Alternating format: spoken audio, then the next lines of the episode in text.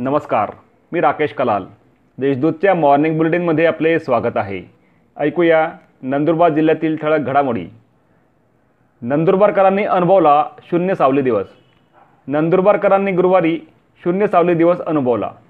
दुपारी बारा वाजून बत्तीस मिनिटांनी सूर्य डोक्यावर आला त्यावेळी प्रत्येक वस्तू व व्यक्तीची सावली गायब झाली होती.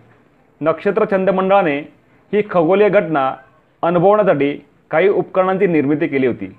त्याद्वारे निरीक्षणे नोंदवण्यात आली. गुजर भवाली येथे आदिवासी लोकनृ नृत्याद्वारे लसीकरणाची जनजागृती.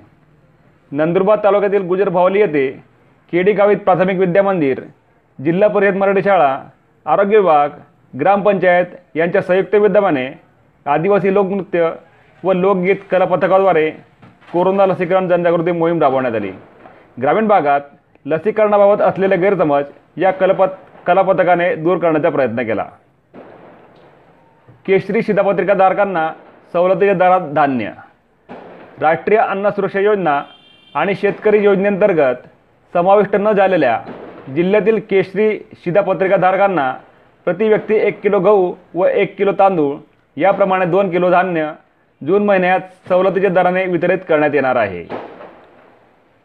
नर्मदा काठावरील गावांना बारद्वारे धान्यपुरवठा अक्कलकोट तालुक्यातील नर्मदा काठावरील मणिबिली आणि बामणी या गावांना नवसंजीवनी योजनेअंतर्गत जून ते सप्टेंबर महिन्याचे धान्य बार्जद्वारे पोहोचवण्यात आले.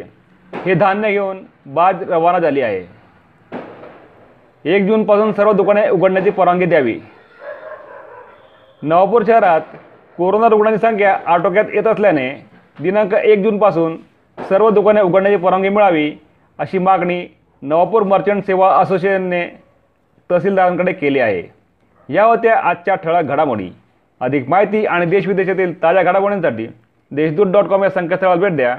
तसेच वाजत राहा दैनिक देशदूत. धन्यवाद.